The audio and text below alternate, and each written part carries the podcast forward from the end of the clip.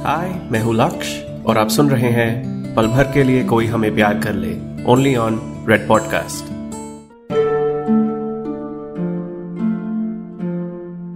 पल भर के लिए कोई हमें प्यार कर ले। एपिसोड एट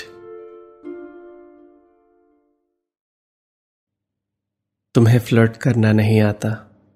ये फ्लर्टिंग क्या चीज़ है? मुझे तो इसका कॉन्सेप्ट ही समझ नहीं आता। क्योंकि आप सिर्फ़ किसी से वो कह रहे हो जो वो सुनना चाहते हैं। उस बात में कितना सच हो और कितना झूठ, उससे फ़र्क नहीं पड़ता। क्योंकि ये ये फ्लर्टिंग करने का लक्ष्य क्या होता है? कुछ ऐसा कहना कि सुनने वाले को लगे कि तुम उन्हें पसंद करते हो। और फिर तुम्हें लगता है कि उसके बाद वो तुम्हें पसंद करेंगे। तो तुम्हारी अंतिम मंजिल है कि वो तुम्हें पसंद करें राइट और हमें जब किसी मंजिल तक पहुँचना होता है तो हम क्या करते हैं? सबसे छोटा और सबसे आसान रास्ता अपनाते हैं। ह्यूमन साइकोलॉजी इसे बुलाती है पाथ ऑफ़ लीस्ट रेजिस्टेंस ज़िंदगी में प्यार ढूँढने के लिए हम निकलते तो हैं सच को दिल में लिए। लेकिन धीरे धीरे काफ़ी चलने के बाद, काफ़ी गलत गलियों से गुजरकर हम सच का बोझ कम करने लगते हैं। ऐसी बातें करते हैं, ऐसी चीज़ें करते हैं कि बस किसी तरह सुनने वाले को लगे कि हम उन्हें पसंद करते हैं। और फिर अपने बारे में ऐसी बातें बताते हैं ताकि फिर वो हमें पसंद कर सके। वैसे ऐसा नहीं है कि मैंने कभी फ्लर्टिंग करी नहीं है। लेकिन मुझे लगता है जो मैंने किया है, मैं मैं उसे फ्लर्टिंग नहीं कहता। सामने वाले को शायद वो फ्लर्टिंग लगे, लेकिन मेरे लिए तो वो मेरी एक कोशिश है, किसी से कुछ कहने की, किसी से अपने दिल की बात शेयर करने की। और मेरे दिल की बात अक्सर सच्ची होती हैं। मेरे टाइप की फ्लर्टिंग है कि तुम किसी से वो शेयर करो जो तुम महसूस करते हो। बस। क्योंकि फीलिंग्स सच्ची होती हैं। फीलिंग्स झूठ नहीं बोलती। हाँ, तुम उन फीलिंग्स को कैसे जताते हो, कैसे बताते हो, वो तुम पर है। फीलिंग्स होती हैं पूरा सच। और हम पूरा सच बहुत कम कहते हैं। मुझे लगता है कि ज़िंदगी के काफ़ी सच पूरे सच नहीं होते। वो बनते हैं छोटे छोटे सच से, जिनमें अक्सर थोड़े छोटे छोटे झूठ भी होते हैं। और ये झूठ, वो झूठ नहीं होते जो हम किसी को धोखा या दुख देने के लिए बनाते हैं। ये वो झूठ होते हैं जिन्हें हम अपने आप को संभालने के लिए बनाते हैं। ताकि हमारे अंदर ये जो बड़ा सा सच है, उसके बोझ को संभाल सकें। ये ये छोटे सच एक एक करके निकलते हैं। सही वक्त पर, सही साथी के साथ। और मैं तुम्हें अपनी फ्लर्टिंग के दो किस्से तो सुना चुका हूँ। एक वो कॉलेज में, जब वो मैंडी के लिए प्ले लिखा था, वो मेरी फ्लर्टिंग थी। और जैसा तुम्हें पता है, उसका रिज़ल्ट कुछ खास नहीं था। और दूसरा किस्सा तो अभी सुनाया था। वो मेरी मैम को जो पेंटिंग बना के दी थी उनकी आँखों की। जब हम बच्चे होते हैं ना, तब सबसे आसान होता है सच कहना। बड़े होकर पूरा सच ना कहने की हिम्मत होती है, ना सुनने की। इसलिए इस बार मैंने फैसला नैना को दे दिया। याद है नैना ने मुझसे पूछा था, ऐसा क्या है मेरी आँखों में? तो मैंने नैना से पूछा, तुम क्या सुनना चाहती हो? सच? या तारीफ़? नैना का सवाल आया। सच तारीफ़ नहीं है क्या? या तारीफ़ सच नहीं है? तो मैंने कहा कि तारीफ़ में सच हो सकता है। लेकिन सच तारीफ़ है या नहीं, वो सुनने वाले पर डिपेंड करता है। उसने दो सेकंड सोचा और फिर कहा अब तो सच सुनना ही पड़ेगा।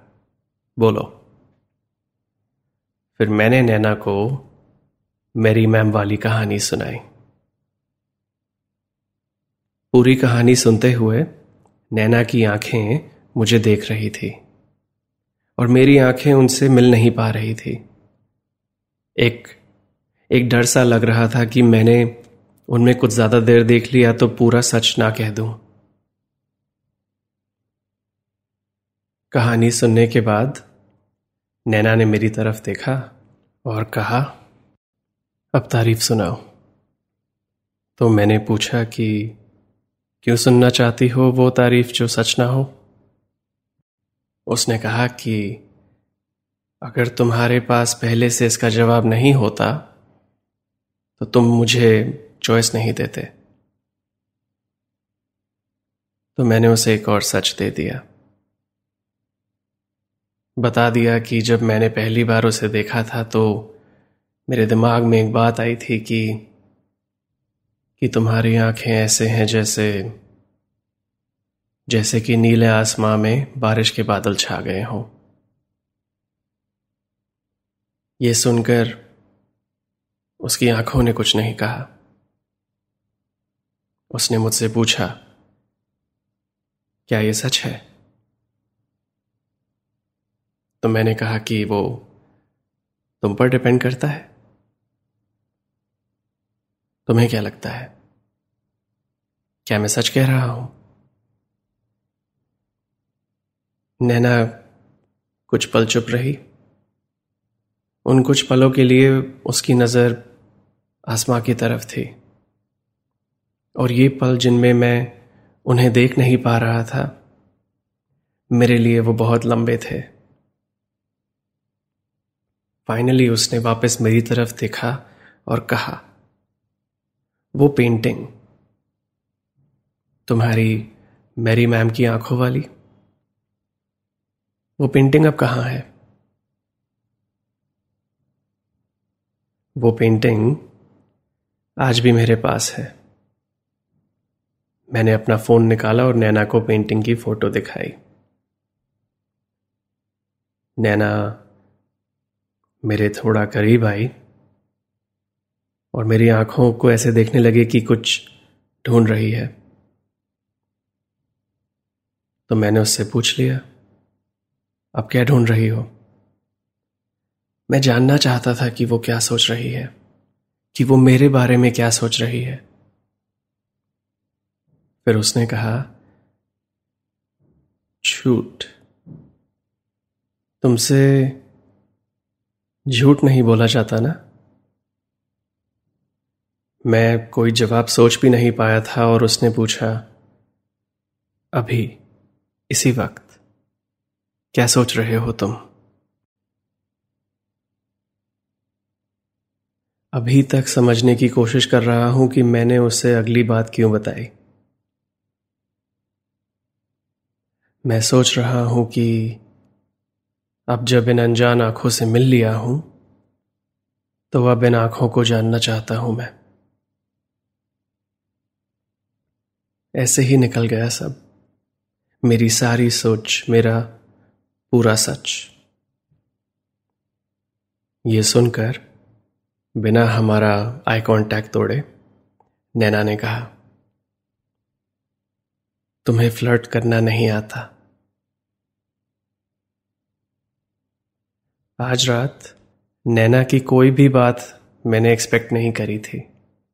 और उसके ये कहने के बाद तो मेरी सोच भी मेरे से बिना इजाज़त लिए मेरे लबों से निकल रही थी। क्योंकि उसके ये कहते ही मैंने पूछा, क्यों? और नैना, जो अभी भी मेरी आँखों से आँखें मिलाए बैठी थी, बोली क्योंकि इतना सच कोई नहीं कहता।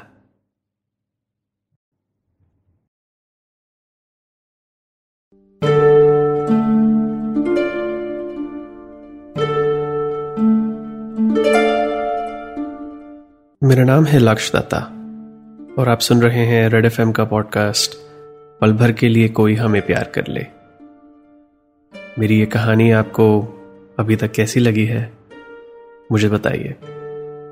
इंस्टाग्राम फेसबुक ट्विटर कहीं पर भी मुझे ढूंढ लीजिए और बताइए।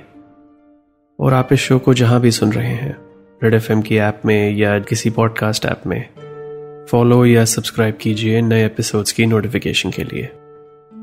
मैं मिलता हूँ आपसे अगले एपिसोड में, आगे की कहानी सुनाने के लिए। यह है पल भर के लिए कोई हमें प्यार कर ले।